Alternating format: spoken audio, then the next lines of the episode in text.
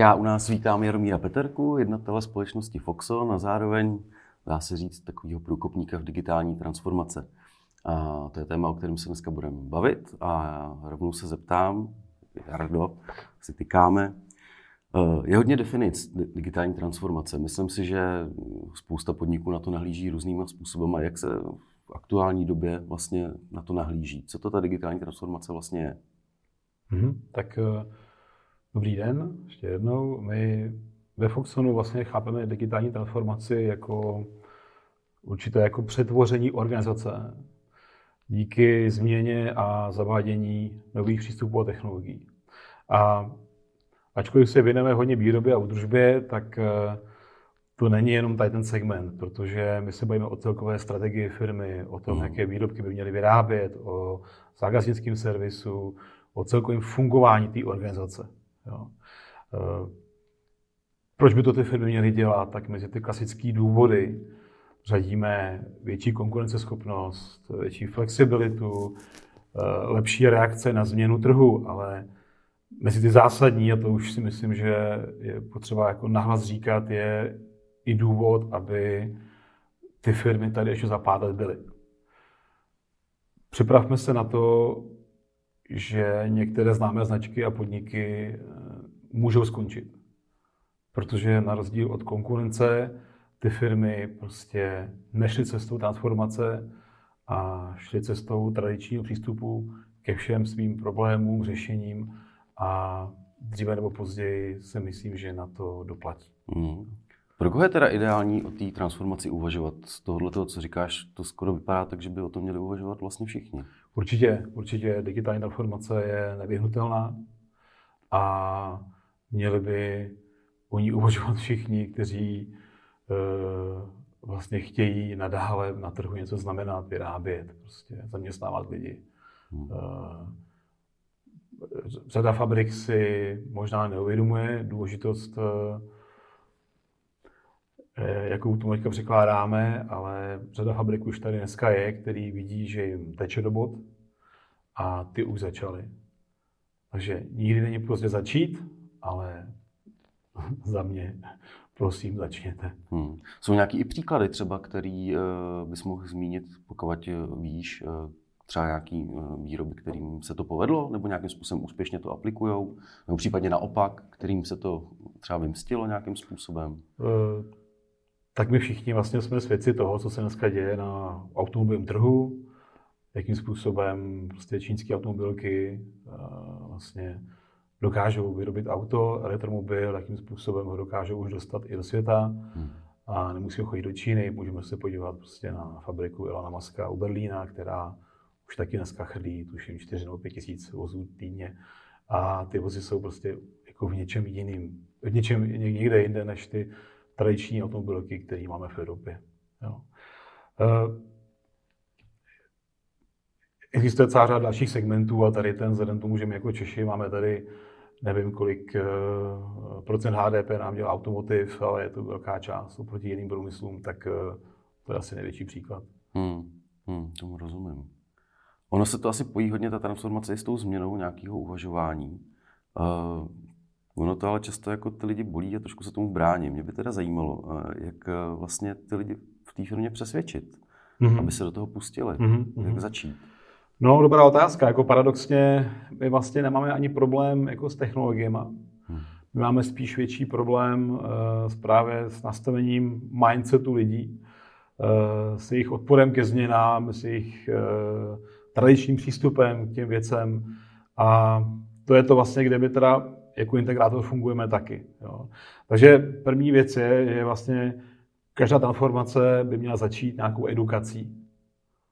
Jo, tady děláme velkou chybu, řada podniků nějakým způsobem někde sežene nějaký software nebo se nechá přemluvit nějakým dodavatelem, vybere nějakou platformu, koupí CD, řekněme, a řekne, to je ono, to nás zachrání. Tak takhle to prostě není.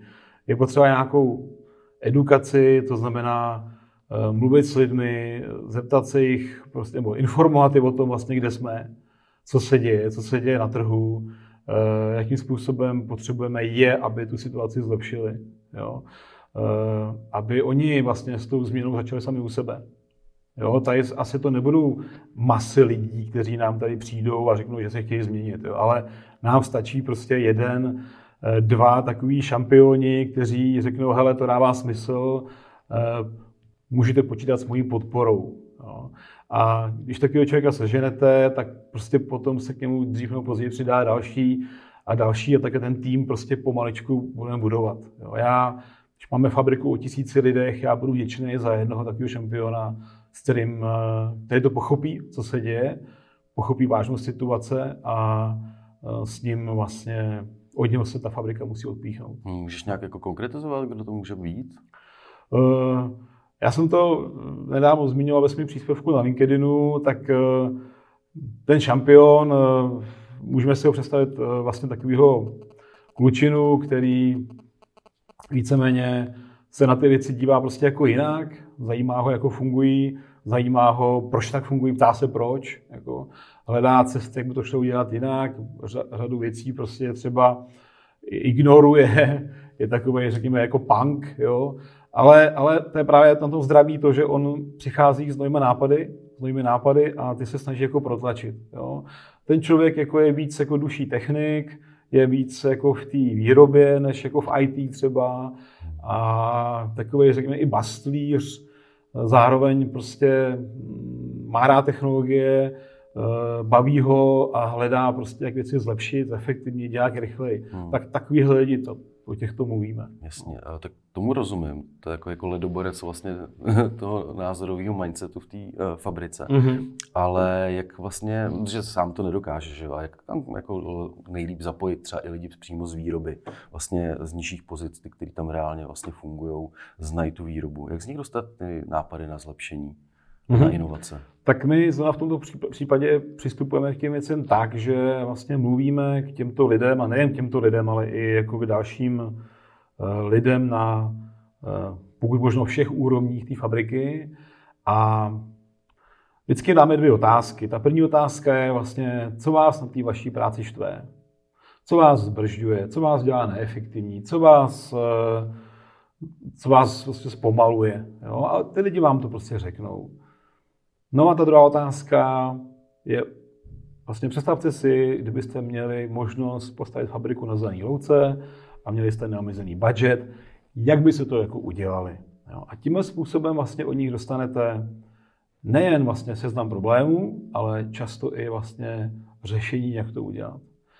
A to je úplně skvělé zadání prostě pro integrátora, který potom eh, spolu s tím zákazníkem postaví nějakou řekněme, strategii, jak dál, jakou cestou se vydat a té strategii bude odpovídat nějaká architektura toho celého řešení a potom nějaký technologie, které bychom vlastně měli použít. Jo? Takže jdeme o těch lidí, že oni vám to řeknou, oni ty problémy znají, jenom je potřeba s nimi mluvit. Hmm, takže to je vlastně to, co by to mělo rozhýbat správným směrem, je opravdu to mluvit s těma lidma, zeptat se jich, co si myslí, jak by jo, tomu pomohli třeba oni sami. Přesně tak a tady hmm. vlastně narážíme, protože to se v těch fabrikách jako moc neděje. Eh, ty, větši, ty změny většinou přichází ze zhora, eh, což není vždycky nutně špatně, ale je potřeba jako respektovat i ty lidi dole, protože oni jsou v té výrobě, oni jsou u toho, kdy ten produkt jako vzniká a oni vám dokážou strašně věcí jako už říct dneska. No. Hmm. A očekávají nějakou pomoc. očekávají, že se ty věci změní. Hmm.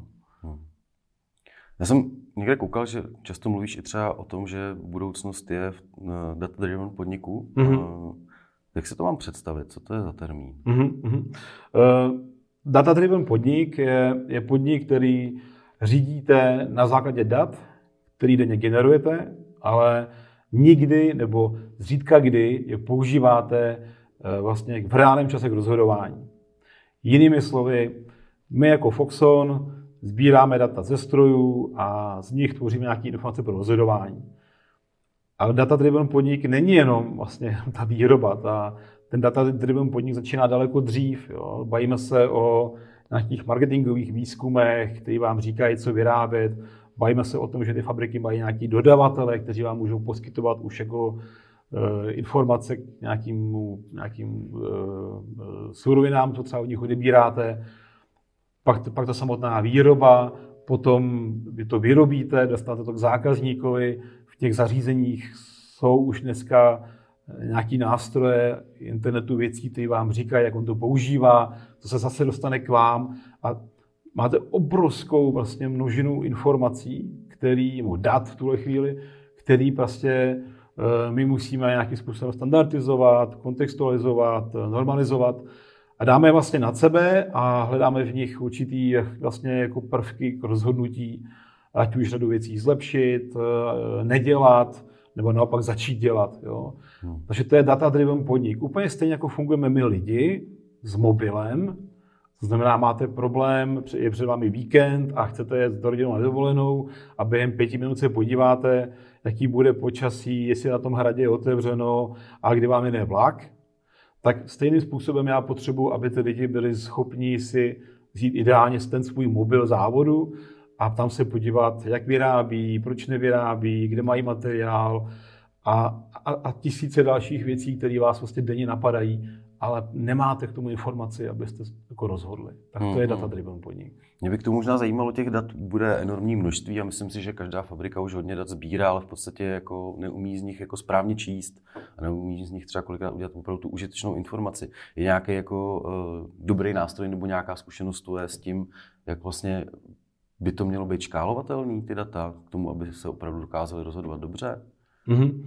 Uh, tak ty data jsou, ty informace jsou vlastně pro uh, různý lidi, od lidi ve výrobě až třeba po management. Uh, každý potřebuje tu informaci zpracovat nějak jinak, nebo každý je mhm. zvyklý to zpracovat nějak jinak. Jo? Někomu stačí trendy, někomu, někomu SMS, někomu prostě tabulka, někomu layout haly, je to různý. Jo? A vy právě potřebujete tu informaci takhle těm lidem připravit. Takže podle toho, co ten člověk dělá, v jaké oblasti, jak rozhoduje, tak takhle my ty data vlastně připravujeme. Nedáme jim to všem v nějaké jiné podobě a poraďte si. Ne.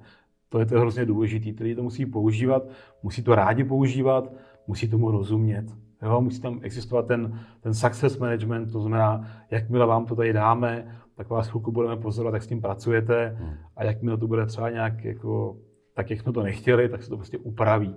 Jo, o tom je ten agilní přístup, taky, který vlastně potřebujeme tam mít. To znamená, když si zvolíme špatnou cestu, tak se prostě v pohodě vrátíme a půjdeme zase, jako kudy bychom měli jít.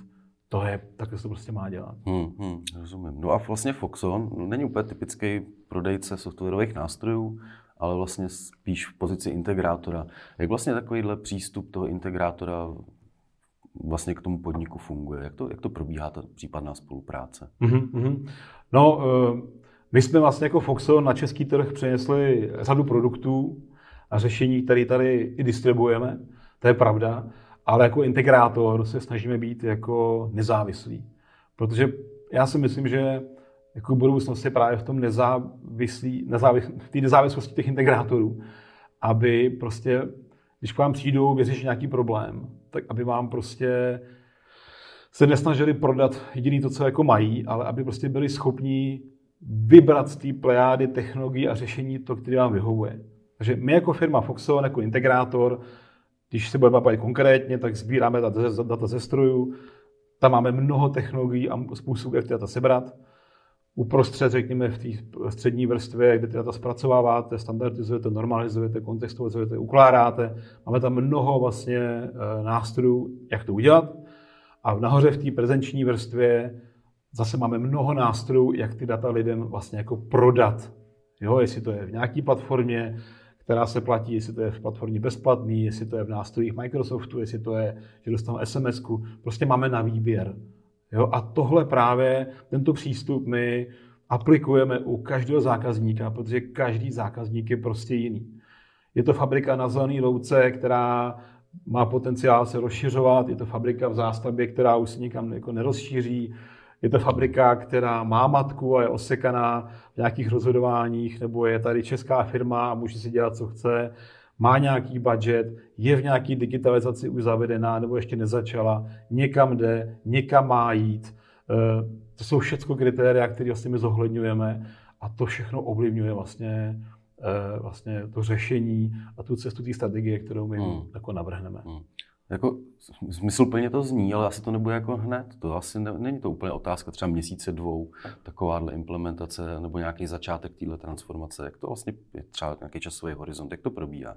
Aha, rozhodně to není otázka jako dnů nebo týdnů, ale uh, dneska už jsou přístupy a, a technologie, které jako velice urychlili a akcelerovali tady ten, ten, ten náběh třeba toho digitální transformace. Jo? A z těch vybíráme. My dneska nemáme jako čas úplně jako tu fabriku řešit roky. A teprve za roky se nějakým způsobem říct nějaký výsledek. Ne, to musí být prostě rychlejší a ty technologie už proto jsou.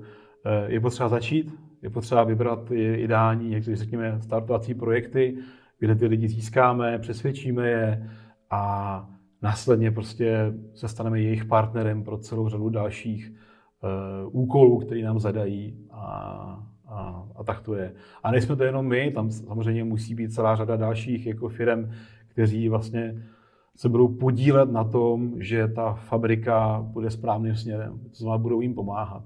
Hmm, hmm. Napadá mě uh to asi nebude úplně jako levný řešení v podstatě. Nebo jakým způsobem se na to dá koukat z hlediska nějakých financí? Mm-hmm. Je to spíš jako investice permanentní, nebo mm-hmm. je to nějaká jednorázová věc? Mm-hmm. Uh, opět dneska už je celá řada nových způsobů, jak třeba uh, lze pořídit software, lze pořídit nějaké technologie, lze nějaký problém řešit, to je jedna věc. Uh, druhá věc, uh, ano, jako digitální transformace jako není pro každého. A to nejen prostě o nastavení mindsetu, ale i o tom, o tom rozhodnutí do toho, vybojovat si to někde u managementu, že to má smysl, že to má přínosy.